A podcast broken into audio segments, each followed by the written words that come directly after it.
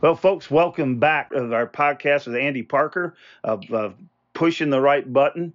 And uh, this podcast is brought to you by Legendary Gear, the game call company that is legend by design. Andy, I appreciate you coming back this week, buddy, and, and excited because uh, your knowledge of hunting big game and your success that you have. But elk has really been the uh, I guess this is the one I've been waiting on because it's always been the first time I hunted Utah out there hunting elk with a bow. I got to hunt for three or four days, and but it was unbelievable, beautiful terrain. Um, the air altitude uh, altitude got to me.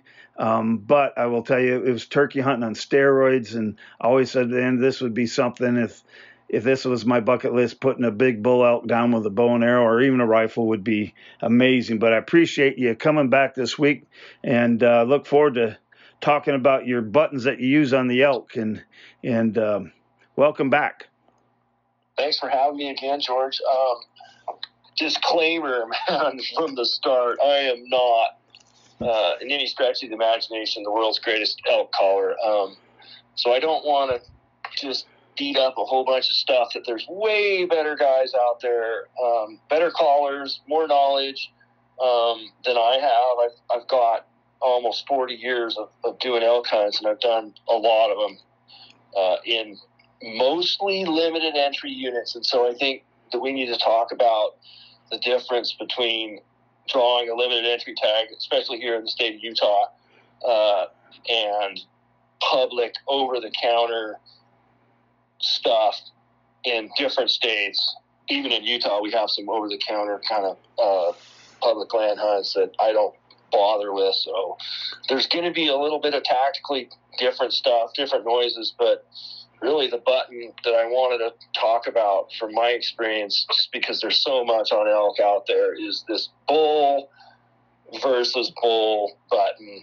You know, actually using a bugle uh, to locate, find, and call in bulls. And I, I, don't think that's talked about as much as, as the cow calling and a lot of the tactics there. So that's kind of the button I, I wanted to go into. Um, if you're into that, then stick around and listen. Well, I think it's great because uh, I believe just the same as in waterfowl, some of the best hunters that I've hunted with that, that did well of, you know, being able to finish geese and finish ducks were somebody that would never probably make it in a calling contest, but they knew that sound of the button and they knew the timing of that button. And I think that was one of the best uh, uh, word disclaimers to ever use is finding the right button. And uh, like again, so first of all, being able to establish and knowing that button and then having the success that you had. But I, am definitely excited to have you share your knowledge of what you know and the button that you use to push on those elk. Well, let's let's jump into it. Let's talk about rifle hunting first. Um, in these really, really well-known limited entry units, I've guided in a lot of the, the really good ones. Um, not some of the top ones down south and, and, central, but towards the northern end of the state, I've guided in uh, four or five different units up here, and they're they're pretty legendary for big bull management. And our our hunts are during rut. Uh, they start in the middle of September. The high power rifle hunt. They go through a couple weekends. I think they're you know nine days or something like that. Uh, off the top of my head, I, I don't want to you know give bad information out, but they're you know they're they're nice long hunts uh, with a high power rifle, and so tactically there's a difference between archery and, and rifle, obviously, and then being a limited entry unit that doesn't see a lot of big bull hunting pressure. Uh, these elk, how would I put it? Uh, the button is, is definitely different than a public land situation where there's there's younger bulls.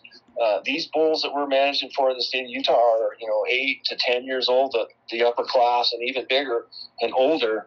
So they've seen and heard a lot of different things, and and I just want to go through kind of my thought process on on using noises to locate big bulls, but getting a big bull to make a mistake at rifle range is, is tactically way different than than uh, trying to get a bull at 20 yards. Well, explain real sense. quick for our listeners the difference between a limited area, a limited entry area, and a public area.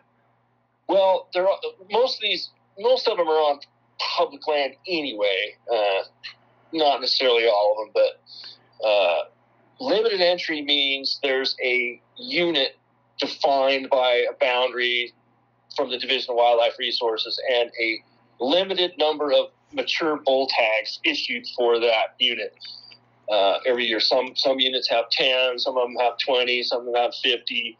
Uh, you'd have to. I haven't looked at the regs for a while, um, but I don't know how many are in each unit around here. But there's you know twenty to fifty in most of the units I was guiding for a pretty giant area. So you're talking about kind of a once in a lifetime.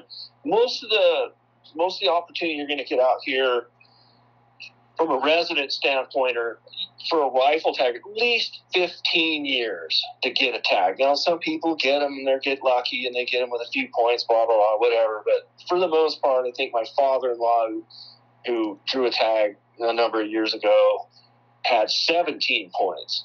So they've kind of come down to if you start early, you're going to get maybe two tags in your lifetime because there's a there's a five year waiting period in between. So you're talking, you know, 30, 40, you know, plus years to get to get lucky enough to pull two tags. So they're kind of a they're special, they're you know, once in a lifetime kind of deals, and uh, Utah has them in the middle of the rut. So they're kind of they're they're really cool. If I remember correctly, I think uh, when I was out there years ago visiting with Richard and Ray Brand, it was in their office, and they had a couple big bull elks on the wall that they shot with rifles, and I'm pretty sure that Richard said that they were a limited draw. You know, I think those were Wasatch bulls, and that's a that's a pretty good unit down there. Yeah. Um, that's up behind there where they live, and I, am pretty sure that's where they killed those. And they're those tags are you know 15 to 20 points to pull one of those tags, unless I'm, and I'm talking high power rifle. You can get uh, muzzleloader tags and archery tags with less points, but obviously you know the success rate's not going to be as, as good as, as you're going to get with a with a gun.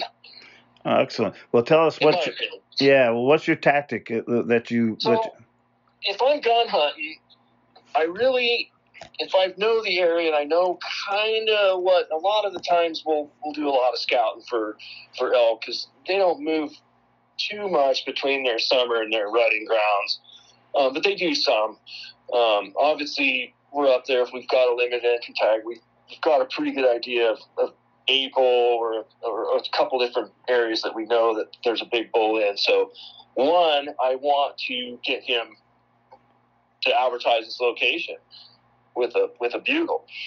And since we're kind of in the middle of the rut here, most of these bigger bulls are probably going to have cows already. So if I blow a call that sounds like another mature bull, he's gonna do a couple of different things in my mind, which is one, he's gonna he's gonna stay quiet. Two, he's gonna round up these cows and leave. Um, and both of them aren't good. So I want to sound like a very young, immature bull that he just doesn't want to deal with. He's going to bugle back. He's going to try to intimidate this bull. He's going to try to lessen any kind of encounter before it starts. And if you watch these interactions, I, I just spent so much time watching elk uh, during the rut. And if you see a big bull and you watch the reaction that two bulls that are similar in size and age class have, there's a measure of um, hmm, there's like a pecking. It's it's kind of like watching two bullies go at it. There's a little bit of shoving and some swearing, and but it's never just right into a physical altercation. Does that make sense to you? Oh yeah, whitetails do it. It's uh, you know, it's kind of like a mock fight, or they're, they're not in, truly in a fight. They're, they call it sparring. Um, they're just they're sparring. They're they're just starting to. The, our deer whitetails do it constantly. They'll sit there and feed next to each other, and all of a sudden one will just reach up and start right. You know, they'll start going at it a little bit, but it's not a hard blown out fight. It's just they know yeah. that they're starting to feel their testosterone is is raising up in their level, and you know they're feeling more. Uh, rambunctious, uh, uh but they're very moody. Like I said, they'll go and then they'll go back to feeding next to each other, and then yeah. one will just walk by the other one, and he'll just reach over and they'll tickle antlers again. I still getting pictures of, of animals, uh, bucks now that's past a rut. That uh, I got pictures of them still, you know, what I call sparring. You know, I got, you know, they're, they're locked up with their horns, and it's usually the younger ones who are you know they they're still feeling their oats. They still got their antlers. Absolutely, absolutely. And elk will do the same thing. But my point is that I was trying to make was like two bulls of a certain size. There's never it's really calculated this kind of interaction between these two bulls because the last thing they want to do is end up fighting. Uh, they know that there's there's a level of of possibly getting hurt and, and being over. So there's always this this precursor to, you know, I'm going to bugle at you and you're going to bugle back and I'm going to move real slow, but it's always measured and calculated. If you ever watch a big bull that knows there's a small bull and he's heard him a few times and he's seen him a few times, he's on the edge of these cows and he steps out or bugles, I've seen herd bulls just lose their mind and just run 150 yards and run these elk off, but it's never a big bull. So what I'm trying to do, based on this information I just said, is sound like a young bull, and I want to ah. get that bigger bull to make a stupid mistake. Cover some ground really quickly. Get out in an opening to see what he's. If I'm dealing with a bull across the canyon, he's in the timber. Maybe he will come out just to see if he can get eyes on me, and then he's dead. So does that make sense? Oh, it makes total sense. Yeah. Is get that bull to expose himself at rifle range. It's a way different game than trying to call in a bull to range. They're talking, you know, some of these canyons you can shoot at them three or four hundred yards, and it it becomes fairly simple to use your call to get to get a shot at these things. And the big ones understand very quickly that that uh, coming out of the trees is no bueno. So a lot of times you got to go in after them and, and get a little more aggressive. But one, my calling is designed to get a response. Two, get the bull to expose himself. That's really all I'm trying to do. So there's not, I mean, just trying to make a sound that sounds like a young bull. Uh, you can make mistakes. It doesn't have to be perfect. It just cannot be super tons of growling and grunting and chuckling. It just those young bulls just don't have it yet. I'm trying to sound like a three point, a four point. You know, a young bull that's just feeling his oats, and he's going to try to go get some off this herd bull, and uh, they don't like that. They just lose their mind when those younger bulls come anywhere near them. They'll just try to get rid of them as quick as possible. So that's, I think, the button that I'm trying to explain is can you get that big bull to make a hasty decision instead of this calculated, measuring, slow, I want to smell that other elk, you know, he sounds like a big one. I want to make sure that we're not just going headlong into a fight. Does that make sense? Oh, 100%. That was my $60,000 question is what is the difference between the young bull and the old bull, you know, and they're, um, and they're talking. Yeah, I'll, I'll, make, and if you go out in the woods, uh, I'll make some young bull sounds. They're just, they're usually a high pitched, short bugle, maybe some chuckling, but I feel like the chuckling starts at a later age. Man, I hope I'm not, you know, saying something that's not there, but it seems like the older bulls chuckle more than the younger bulls. I'm just trying to almost sound maybe even like a spike bull. Whatever whatever I can do to, to one, get this bull to think that it's somebody he can run off with his bugle. Like, hey dude, I'm gonna bugle really loud and aggressive. Uh, and it seems to work better at, at getting a response out of some of these bigger bulls than a than a really nasty, raspy, chuckly, you know, full on competition bugle. But, Does that make sense? Oh, absolutely. You're just like you said. You're just one trying to get a response. Number two, you're just trying to get him to expose himself. So, if you got, say, you come up and you get one to respond, you, you are giving this young bull, and you hear, uh, you know, it's probably a herd bull out there. He's deep. He's growl. He's got the the chuckle with it, and and um, so you know that you got a good bull. Say that you call again, say that he doesn't move, that he's staying. Now, will you go towards him and, and, and act like you're trying to come and make maybe another 50 yards in or another 100 yards in to get him to think that this young bull is approaching, or do you just stay and, and do you stop and stay in the same spot? What what's your? That's a, that's a great question because I think my tactics is once I get him to bugle once, I'm like, okay, he's there, and being proficient at your particular areas. If I go into an area, this is the first time I've guided in there, there's always going to be a truckload of mistakes, topography mistakes. Google Earth's a great little, you know, great little tool, uh, onX and some of these other mapping software. We just didn't have that stuff back when I was guiding. So, um, the places that I'd done a lot of guiding in, like, okay, he's in this canyon. If the only way we're going to get a shot of him is to go around and shoot across this canyon, or he's more than likely bedding in this piece of timber. So let's get in front of him. But a lot of times I just want him to bugle once. I just want to know where he's at. You will call from different locations, but mainly once you, he bugles once, it lets you know that he's there. You determine whether you got a, a good bull or not. And once you determine that, then you're going to kind of make a move to get to a better altitude, a better position, maybe to to try to set up on him, and then maybe try calling again to get. Yeah, if I can get him to, if I can get him to bugle that one time, I, I know the topography that I'm in, and that's that's a huge, huge weapon to have hunting experience, and and one a lot of people don't have because. Uh, as a guide, I you know I've been in some of these units 30 times, and you're not going to draw more than one or two tags. So a lot of people don't know the topography like I do. So I know he's down in this canyon. I know his bedding area is over here and he's feeding or whatever. I know there's some water over here. Whatever I, whatever information I can go, I can make an educated guess. Uh, I know where he's at. I know where he might go. Uh, so now I'm going to move over to that position without calling, uh, and then set up, and then I'll call again. And if he's going that way and he thinks there's a younger bull that's already where he's heading, then he's probably likely to expose himself. Gotcha. Uh, so, and then I may even get one of his cows to lead him, and that'll drive him nuts too.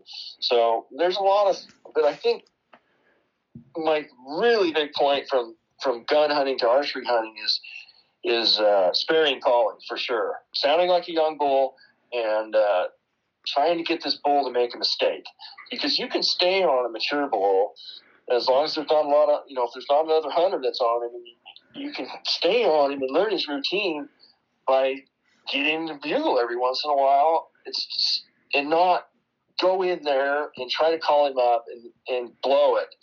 And then you're done because he's probably going to be three canyons away. He could be in another hunter's lap, or you may never see him again. They they really they don't like that when they they'll tear off and and and they'll go a long ways several canyons away, and then you're starting over again at a new pattern, a new establishment, you know, new everything. So um, closing the deal on these big bulls sometimes takes a few days, but um, the luxury of hunting in the middle of the rut is they're talking to you a lot. So, and there's going to be bugling on his own, and if you can just keep him going every once in a while with a squeaky bugle, and you can just kind of keep tabs on him until he comes out, and then there's not a lot to it, to be honest with you. And I, um, so what's kind of cool about that, if I'm understanding this, so even if he doesn't show himself, expose himself, you can hang back, and if he's moving, you can kind of determine the the pattern of the herd, how they're moving. He's following those cows, or he's yep. moving those cows to where he wants to go.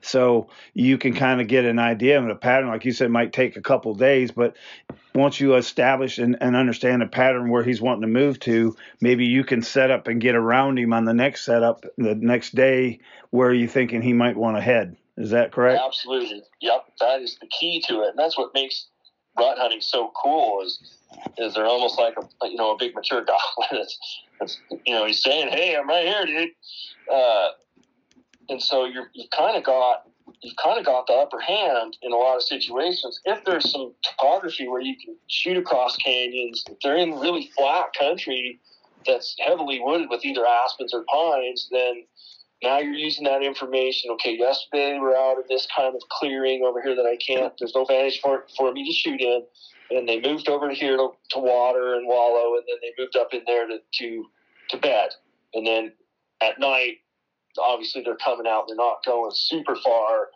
uh, out of their bedding area, so he'll a lot of times those bulls will just lay down and and, and you can use these these kind of immature bull noises to get a herd bull to answer from the timber where he's laying with these cows.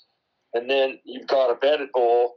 Um, you can get in within reason a couple hundred yards and then sit down and wait for him to start moving and then you can get it get in the right spot. But um, getting him to talk is, is, is a big part of it and, and making sure that he doesn't feel threatened enough to take his cows away from you is I think a pretty a pretty solid tactic in my mind. Yeah, him to respond and, and then patience. One of the things I was going to ask you is uh, when you use an immature bull, your your style calling, is there dangers of that of calling up or, or you know an immature bull that you know who's hanging back or that isn't in with the herd bull but he's you know he's hanging back from the herd that you you know do you ever call those in that blow your spot and maybe blow your cover or anything like that? Way way way way way less with a bull call than you do. The problem with blowing a cow call on the edge of a herd bull is that um, those immature bulls a lot of times are just lurking on the edge, waiting for an opportunity to slide in there and, and get a cow that's wandered off. And so when you're cow calling a lot of times around a herd bull, that's when you get those surprise attacks from from downwind or all of a sudden you look up and there's five point just standing right there and then the whole thing's just the whole thing's an implosion because he's just going to run right into the middle of that herd and just blow the whole thing up. So I feel like there's way less likelihood because those younger bulls, you know, everybody's just kind of, I don't know, everybody's just kind of on edge that time of year. Oh, younger imagine. bulls, they're doing a little, like you said, a lot of sparring with other younger bulls that size, and, and they're they're wandering around, but they know they're not. The cows don't want them around, and the, and the big bulls certainly don't want them around. So um, you just want to sound like a, a, a bull with some that's just needs his butt kicked. So let me put it: When do you know the timing is right to, to pick up a cow call? Mm, man, good question. Oh, wow, and that's again such a double-edged sword that cow call. Uh, if he's got his own cows, the likelihood of him leaving those cows to go find a cow that he's just listening to is unlikely in my mind. Um, the way you get him with the cow call a lot of times is push him with a with a bigger bull noise, push him over the hill, and then when he goes over the crest, you get up to the top of that crest, and then you make your cow calls. He'll he'll come back around it, round up that that cow that he feels like he's lost, and that tactic works really well. But you got to have some uh, you got to have some foot gear and some lungs to do that. Uh, you just push him over the ridge by sounding like a big bull, threatening him. He's going to take his herd over the hill, and then you just got to sprint get over there to the top of that ridge where you last saw him and start cow calling. A lot of times he'll come back out of that timber and and um, and come try to round up that cow. Um, the cow calling works better in the rut or pre-rut situations during archery season because it's it's more of a pre-rut hunt. So you know they haven't established those cow herds yet. So I feel like that's more of an archery tactic that in is, my mind. really. But still, we're trying to get those bigger bulls to, to vocalize. So I think sounding like a huge bull is just a. I don't think that's the way to go, but that's just my opinion. No, it makes a lot of sense, and you know, like we were talking earlier, you know, it, it not, not using the word uh, "quote unquote" trophy, but anytime an animal meets uh, reaches that mature status, you know, it took age and it takes time, and they're not always going to be fooled you know, it's like that guy who's played Survivor two or three times. He's not going to be so quick to say, "Hey, trust me," to believe the first person telling him trust me. He's he's experienced that before. He's going to be a little bit more paranoid and a little bit smarter the second and third time around. And and that's the same way whether it's whitetail or even geese. You know, hunting waterfowl, you're hunting you know big birds or uh, it's a lot. There's snow geese. I'll put it that way. You know, it's a lot easier to kill juvies than it is to kill mature snow geese. You know, it's just because they're more, they're more leery. They're smarter. They're not going to be uh, tempted as easy as as the younger one, and it makes totally sense. And I can see, you know, I look back and, and you you said something earlier that you know because um, you're not just hunting once every two years or hunting once every four or five years. You're in this area quite a bit because you're guiding this thing, so you know the the land and the terrain. So to me, I've been out there and it's so vast, and you get up there and it's so big. I could see where guys the first time in there, you know, uh, I hear a bull over here. Well, you might know what's on the other side of that ridge that where he's going or where he might want to go, but you take someone who doesn't know that area, I could see me getting down in there and all of a sudden lose total track where I'm at yeah, compared to just once you bugger them, then you know they're just like I said, they go a long ways. Uh, buggered elk just man, they'll go several canyons away a lot, and, and a lot of times if they if they hear you calling and see you or wind you or whatever, they know there's there's a there's a hunter that's making a, an elk noise that really seems to terrify them to the point where they're they're going to move a long ways. Uh, creeping through the woods and having a, having an elk wind you sometimes isn't the worst thing. Um, but if you're a lot when you're doing a lot of calling and they, they associate that calling with uh, with your scent or they see you, uh, then there's another level of fear that seems to catapult them into the next county. Let's uh, let's say that you get in there and uh, you accidentally bo- do booger one.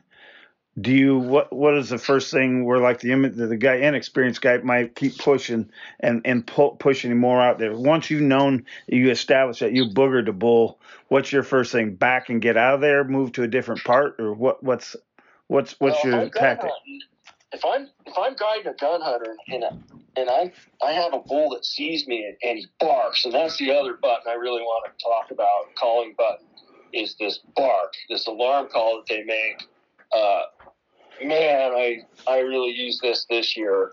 Uh, I was barking back at these bulls, and I had a couple just like they see something. If it's a wind issue, you're toast.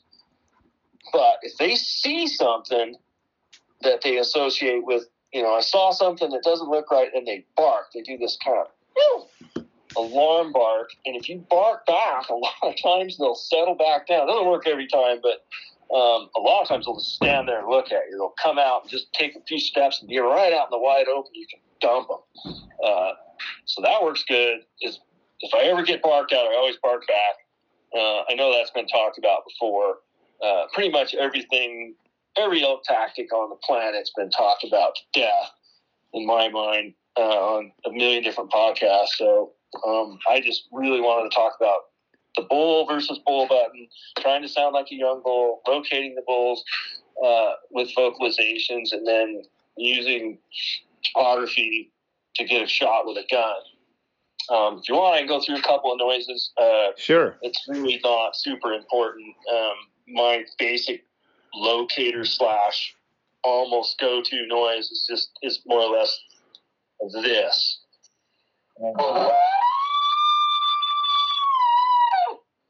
That's it. Wow. That's all I do. Maybe a little higher. Um, sometimes I'll start with a high pitch and then throw a couple little baby chuckles in there. That's it. That's all I do. Um, it works good. You know, I I shot a lot of elk this year. Uh, caught a lot of bulls in with that. It's amazing. Well, those bulls they they respond. I think better to that. I think we go back to some of that. You know, some of the contest calling and stuff in the waterfowl world. You know, people make noises that are just completely unnecessary, uh, and they use calls that sound like the biggest, giantest bull in the woods, and and uh, they sell a lot of those because they they do well on the contest, uh, but they're they're not the best noise to make in the woods. Does uh, let me ask you this then. I know, like with rattling and with whitetails and, and some of the calling the, the techniques that guys do, it a lot of depends on your buck and doe ratio, how successful your calling is going to work. Um, Absolutely. Is that the kind of the same way with hunting elk? If you have, you know, uh, two or three maybe potential herd bulls that, that, or is there only one herd bull and the other two get pushed out and they go to other places to find cows? Well, you know, in, in Utah, in these just premium units, these these these herds are so well managed, uh, and some people would argue that there's not enough tags. And, and I'm going to argue the other direction and say these, these things are perfect because you have all the age classes. Uh, you have a great bull to cow ratio. You have super old animals. It's like it should be. You're trying to take out those top age classes, and then you know they're replaced every year by by elk when they're managed properly uh, for for a trophy situation. And some people don't agree with that management strategy, but um, I think we we've learned a lot from from white doe to buck ratios. Right, that's the way it was intended to be. And when you muck it up by shooting too many bulls or you give too many cow tags out of the way, or you've ruined your elk herd, in my opinion. But that's just my opinion. No, it makes a lot of sense. Same way with the whitetails. I when uh, when we're looking at buck and doe ratio, a lot of times the management guys say, "Well, I got to kill some does off," and they'll go on a doe hunt, and and that's one of the things that I get upset with the party hunting, this drive hunting, because there's really no age structuring. I mean, you want to shoot a doe, and that's that's awesome. You know, you're going to use the meat and everything, but with me personally on my place, I'm looking at age structure because I want, I like what you said earlier. You want to have all age structures mixed in there, and it's a healthy, it's a healthy herd when it's like that. Absolutely, you, you don't want to go in. Supposed to be well, a lot of guys will go in and say if you wipe off, the, you know, absolutely, your youngest deer that are not the smartest. They're probably the ones that's going to get killed first. So if you go in and say I want to kill 20% of my does, and you go in there and you wipe out 20% of you know of, of fawns and yearling deer, um, you're going to have a, a gap in your age structure down the road. If, Absolutely, and that's bad. That's bad for everybody. You know, that's I was wondering about that. So, um, you know, do you ever rattle at all with elk? So a lot of times now we're going to switch gears and we'll talk about archery. You know, archery, archery tactics are way different. Um, so I'll talk about this bull v again. Um, I'm going to start with that same squeaky, high pitched. I'm going to get him to answer me, and then I'm going to do it again and maybe a little closer. Try to get the wind in your favor. Where is he going? Can I get in this bedding area before he gets in there? There's so much thought process that goes goes into an archery tactic. It's just so different. And every situation is different. So I'm going to try to escalate this thing in slow increments. So next bugle might have a little bit of uh, inflection from my voice in it. And if he responds by doing it again, whatever he does, then and he's now he's getting pissed off a little bit. I'll and then I'll start copying him a lot of times. I'll whatever he does, he bugles a nice short bugle and a bunch of chuckles. I'll do the same thing. That seems to bug him a little bit too. Um, but get him to expose himself, and that's the tricky part. Because again, I think if you if you if you sound like too big of a bull, his his instinct of self preservation is to be calculated about covering any ground and, and running headlong into this other bull he doesn't know how big it is and getting into a confrontation that he's not ready for, uh, if that makes sense. Oh, yeah. So I want to piss him off in a way that he feels like he can just run me off. And, and if I can get him to make a mistake quickly uh, without downside me, which is what I call when they, they they get into that hundred yards and then they they shut up and they they try to catch a wind. And a lot of times you can do that too. Like okay, you get your hunter out front of you, fifty yards, and uh, make sure he's kind of on that downwind side. And a lot of times those bulls will try to sneak in and see if they can't get a whiff of whatever's up there, because that that's a you know that scent tells a lot about. I think there's a lot to it. You know, you see two dogs first thing they do is go smell each other's butts and try to figure out who's the boss.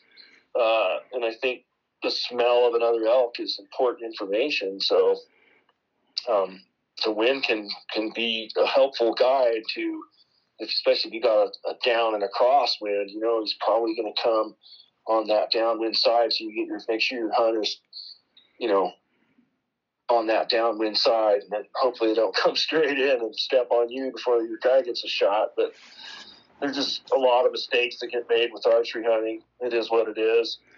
Um, that's what makes it fun and exciting. Is getting those bulls into archery range and you know usually getting not getting a shot at them. Well, if you're archery hunting with a guy and you're, you're trying to pull, that's why I kind of asked this earlier because it's a tactic that I do turkey hunting. If I got a, a gobbler that's, say I'm guiding somebody, and maybe if I'm not guiding, but if I got someone with me and I got a gobbler hanging up, a lot of times I'll move away and like that hen is leaving, and sometimes they'll break because uh, you know she's supposed to come to him and well she's not and she's starting to move away. Sometimes they'll, they'll make that expose themselves and and with the hunter stand you know back up another 50 60 yards sometimes they'll walk in front of the hunter. Is is that a tactic that you kind of oh, use? man, that's so funny dude. Uh, and i think that's why i kind of gravitated. I started you know and i think we're going to talk about turkeys at some in another episode but uh, I think that's why I kind of fell in love with turkey hunting so much because it's virtually the same game, except we don't have to worry about the wind. Uh, but it's the same tactically, it's super similar, and, and getting that bull from hundred yards into into bow range that's that's the tough part, and getting your hunter out in front of you, even 20, 30 yards and it depends on topography. You're in some thicker woods, or you can get behind some trees, and he thinks like a lot of my raking that I'll do, I'll I'll I'll put a set of trees between me and where I think he's coming from, that, and then I'll start moving the branches like I'm raking, and, and there's a visual cue for him. He's like, I can't see that bull, but I know he's right there, so you know I'll just throw caution to the wind and, and come in and see what's going on, and then they get schwacked. But uh, those archery hunts are tough, man. Anybody that's killed a bull elk with a, with a bow and arrow is uh, uh, either lucky or good or both. Um, it's not an easy thing to do to kill a, a you know a nice bull consistently. Yeah, you can set over water holes. And there's a lot of guys that, that shoot big bulls over water holes up here. Um, you know, you can be on wallows, you can set up on the edge of meadows, but to, to call a big bull in is uh, is a is a special thing that you know you, you need to do it once. It's pretty cool. Yeah, I was going to ask you about wallows. I know when I was out there with Ray, uh, I found that wallow up there, so I knew, and it was fresh and tore up, and and uh, so we knew that there was elk in the area, but we didn't hunt over the wallow, say so to speak. What we did is we tried to pick a spot that we w- would give us a better advantage with he came off that ridge. You know, we just didn't per se set over the wallow and wait. We went more to a, a a spot and hoped to try to call him down from that ridge. We just the wallow told us that there was fresh sign in the area. Um, Absolutely. But we didn't. I was. Go ahead. But we didn't hunt over the wallow. Yeah, I, I got a kind of cool little water wallow story. I don't got time for it, but uh, I had a hunter a few years ago in this this unit back here behind the house. It was yeah, probably a dozen years ago plus. Um, and we had been chasing this particular bull, and we never got eyes on him. He was in some pretty heavy timber, and he was really, really throwing. He had a ton of cows. And this unit, you know, if he's got cows and he's, he's a mature bull, we pretty much guarantee he's, he's probably a shooter. So we're on this bull for a couple of days, and we're always behind. So we dog him again day three, we dog him in the morning. He's up into his his uh, up into his bed area, and he's just screaming at me from his bed, but he, he's not budging. He's got a bunch of cows, and there's zero chance that I'm going to go up in there and bugger it. And on, on the way to our last setup, we, we stumbled onto a wall that I did not know was there. Uh, so I'm like, okay, he's this is like you know maybe ten o'clock in the morning. I'm like, let's come back about two o'clock, three o'clock and we'll ooze in here and we'll set up on this wallow. And then I think we can probably get a shot at him when he comes out of his bed at some point.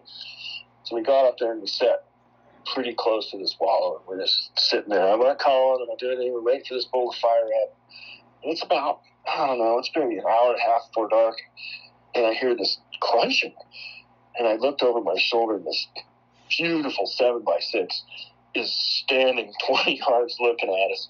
Oh wow! My hunter just my hunter just pulled his rifle over and smoked it, and it was like whoa.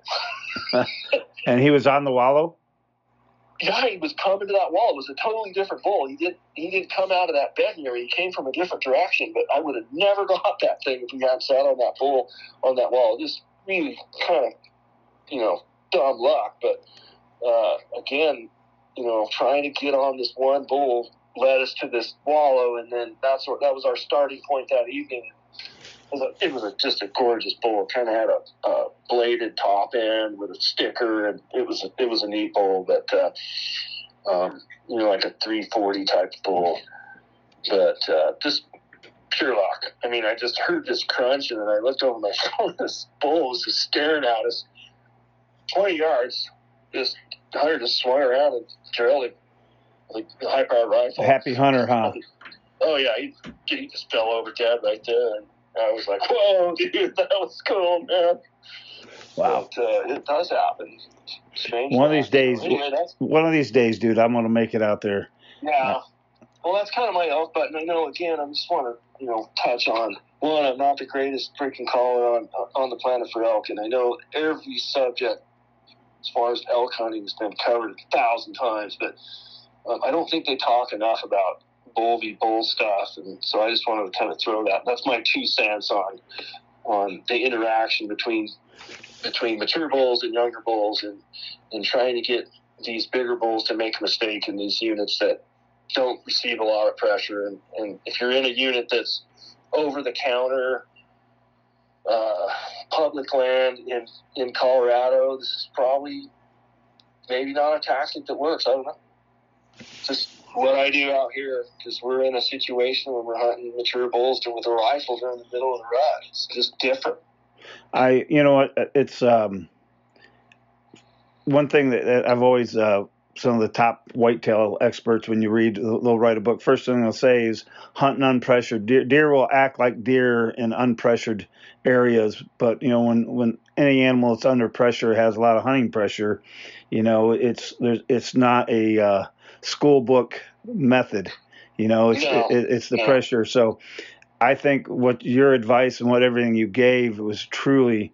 Um, I look at it; it makes ton of sense to me, and and and my would be a great method I would use if I was going to go after no matter where I was at. You know, I think less. Always said that I believe less is more. I believe people overcall. You know, using the right time, and, and then again, using that button and using it well and then don't overuse it. And you know yep. stop and, and use that hair cover computer to figure out what he's going to do. And knowing you you know there's a lot of great tips you had in there. N- number one you don't overuse it. You get into you want a response and you want him to expose. Two easy two easy points to remember. You want a response and you and try to get him to expose himself and then figure it out from there. And and uh, but Andy it was great great information. And no I hope I, I hope our, our, our listeners are going to like it, and I hope they subscribe. And again, I, I appreciate you you uh, sharing your great expertise with us. And um, we're going to get you back again because uh, you're something that uh, we we both love turkey hunting, but you do the mountain turkeys, and oh, I can't man, wait. Turkey hunting is my favorite. Dude. I, I know it. talk about turkeys. And I that would be a cool thing to kill a mountain turkey. It would really be cool, especially you know you like to kill animals in different states, not just your home state. But I've killed turkeys in a lot of different areas, but they've all been easterns, you know, and go out there and to shoot a mountain turkey in a different terrain. It, that would be pretty dang cool. It but, is. It is. All right, George, man. I appreciate uh, having me on this podcast. Yeah, no problem. Like I said, anybody, you guys, please uh, subscribe. If you like this, like it and subscribe. And just going to give a quick shout out to all our sponsors Apex Ammo, Domain Outdoors, G5 Broadheads, Killin' Stix, Lacrosse Footwear, Prime Archery, Retay, Sitka Gear, Stan Releases, Yeti. And I want to thank my good friend Brent Nadeau of our podcast intro and the outro music. Again, folks, always remember hunt safe, hunt smart. May the good Lord be your guide. Well, I'll be out there, rain or shining, all a part of the great design. Bring it on, I can never get enough. Because that's what legends are made of.